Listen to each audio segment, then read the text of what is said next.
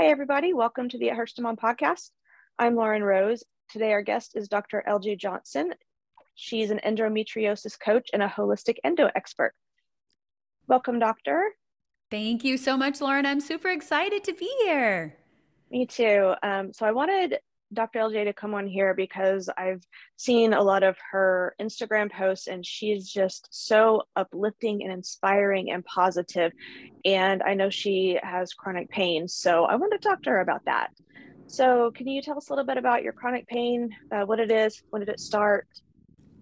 I know, right? It's almost like let's talk about when I didn't have pain because I feel like your girl have had some pain and some suffering about all of my life. It took me 16 years to get properly diagnosed with endometriosis. A long, I know, right? 16 years. That ain't a typo. That's the real deal. So 16 years of feeling like I was crazy. 16 years of doctors trying to convince me that I was crazy. 16 years of me thinking maybe I am crazy. Maybe there's something wrong with me. Not knowing exactly what was going on with my body. Managing chronic pelvic pain pain, murder scene periods, mm. body pain, fevers. I mean, when my period came, I was bleeding out of my nose. Like I'm talking like everything was falling apart oh. for me. Oh. That was 16 years of my world. Now, that was hard, don't get me wrong. But once I got the diagnosis, it was also kind of what I call that throat punch Thursday to where, okay, I have a diagnosis, but there was no cure. So at that point, mm-hmm. I was like, okay, that's why you see that more energetic LJ. Because I'm like, look here, I have got to take my power back. I've got to take my life back. Despite the fact that I have a chronic illness, that's one thing, but I still want to be able to have quality of life. And so that is where I really had to like shift my mind and shift everything to manage not only the diagnosis of endometriosis, but chronic sinus infections, asthma, allergies, like all of these things that were attacking my body and just putting me under this huge autoimmune load. Right. So, what kind of treatments have you tried and which ones worked? What didn't work? That that's a really good question. So let's talk about what didn't work. I just did a podcast about this. So some of the things that did not work, but let me first, I'm going to rewind. Let me define endometriosis because some of you are listening and you're like endosupacalo what what? I know, it's a mm-hmm. long one. So endometriosis is uterine-like tissue found outside of the uterus. It is hormonally driven. It creates its own hormones. These lesions cause chronic systemic inflammation throughout your entire body and they have autoimmune like factors. So it is not a rogue period. It's not just that you're a weak woman and you need to toughen up buttercup, the things we've been told. It is not a reproductive disorder. So for me, that was debilitating. I yes, I had the mm-hmm. chronic pelvic pain, yes, I had the murder scene periods, but I also had these horrible migraines, you know, hormonal headaches. My vision would mess up. I was like I said having nosebleeds, cramping, bleeding, all of these things 24/7 outside of my cycle. The biggest thing that I will say that I tried that did not work was me believing the lie and the misconception that if I go into medically induced menopause that I'm going to turn off my period and my world is going to be a better place for mm-hmm. me personally, and this is something, like I said, I've talked about openly over and over and over again, that did not work for me. And I really want to lean in on that because many people diagnosed with endometriosis, or maybe you're like, I don't even have a diagnosis of endo, but LJ, your story sounds like mine. Here's the thing turning off your period is not going to cure or turn off endometriosis. It may help with mm. quality of life. You know, maybe not having the periods is going to help, but it's not going to get to the root of the problem. It's definitely not a end all be all cure. Another thing that I tried was hormonal birth control, which many of you mm-hmm. I'm sure have experienced. As soon as you say period pain, the doctor's like, "Aha, I have got just mm. the sample of birth control or just the prescription." Here's the thing turning off your period, going on hormonal birth control, once again, may or may not help with quality of life, but it's not going to put your endometriosis into remission. The other thing that I did that did not work is over supplement myself. I thought, you know what? I'm not doing these pharmaceuticals anymore. I'm going all natural. And then I was taking like 52 supplements. I mean, yes, that's an exaggeration, but I was taking a bunch of supplements for a bunch of symptoms rather than getting to the root of the problem. Now, what did work for me to put my endometriosis into remission and give me the energy and the life I have now is figuring out my food triggers. As unsexy as it is, a lot of us really need to look at an anti inflammatory diet. We really need some nutrition and dietitian information, someone to really give us exactly what we need to eat. Because many times when you're managing a chronic illness, you have this inflammation, this fire that's always burning. The food and the fuel you put in your body is either going to damper that fire or crank that baby up. And so for me personally, even though I was, you know, coming from a background of fitness and nutrition, registered dietitian, etc., all of those accolades, I was just thinking that eating clean was going to help put my endo into remission and it was not. I really needed to identify those trigger foods heal my gut was number two. And the other thing, which a lot of people don't like to talk about, is removing the toxic burden from your body.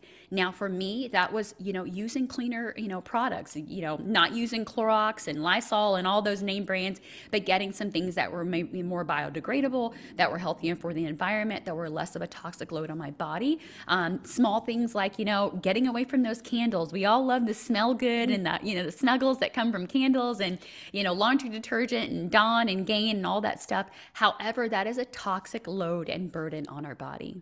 How are you managing your pain and your fatigue now?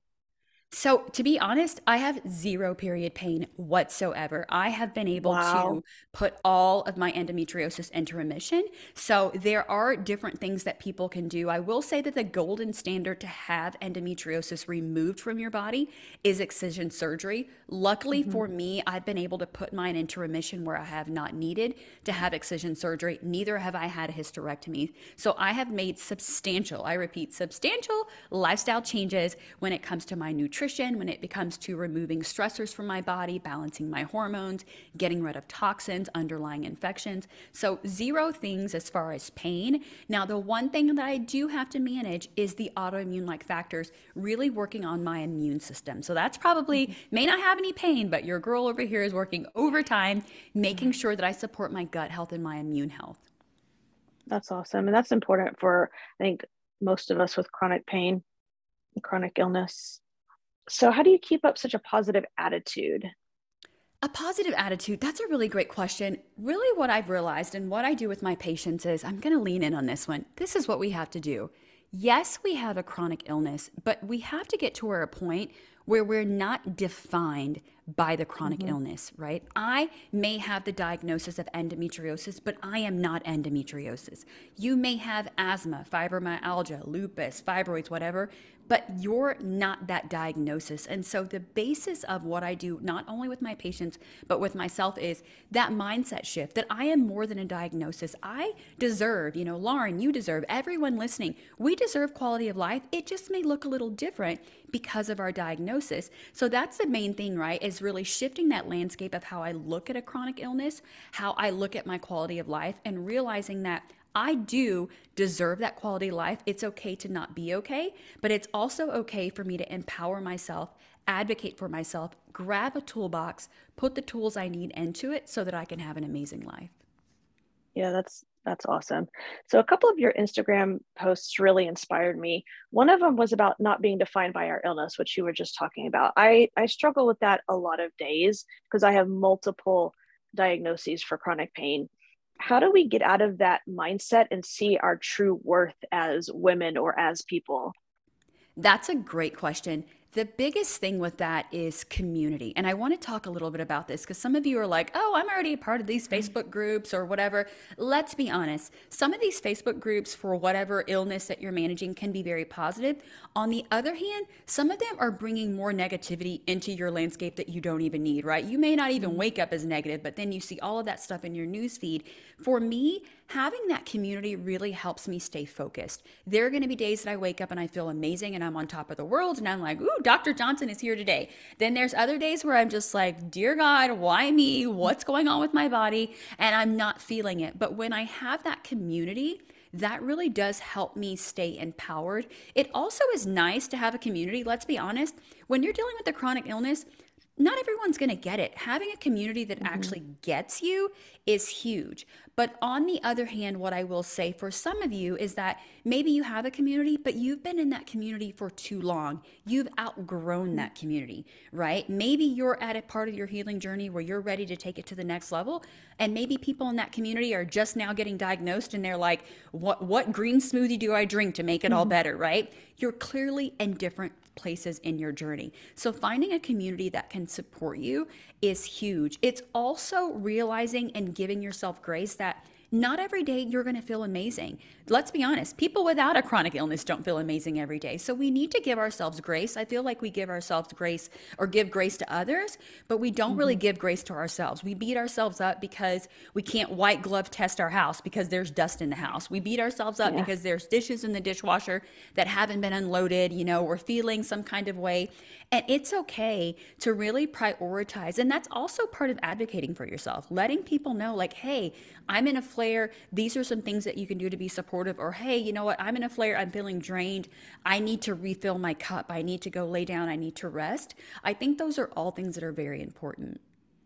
I love that. And I love that about community. That's the whole reason that I started my It Hurts to Mom brand with a blog and now a podcast, because I've been in some kind of chronic pain for almost 30 years. And it's been really lonely because I can't tell most people in the world how miserable I am almost every second of every day. They don't want to hear that, right?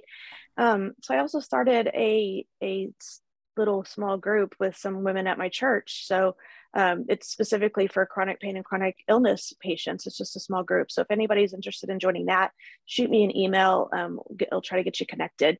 That's amazing. Um, another, that is so amazing. I just want to circle back to that. Like you are creating a community and this is the thing. Some of us joining a community is amazing and then others, you know, we've got that gift and calling like we need to take it to the next level and create that community. So I just want to give you kudos to that. I didn't know that, but that's amazing. Yeah, thank you. I just, you know, I've, I spent two years in a deep depression after I had to stop working because of my pain. I felt like I'd lost my purpose in life. Like I had a mm-hmm. great career, a great company, and um, after I kind of started getting out of the depression, I found a lot of joy in helping other people going through some of the same things.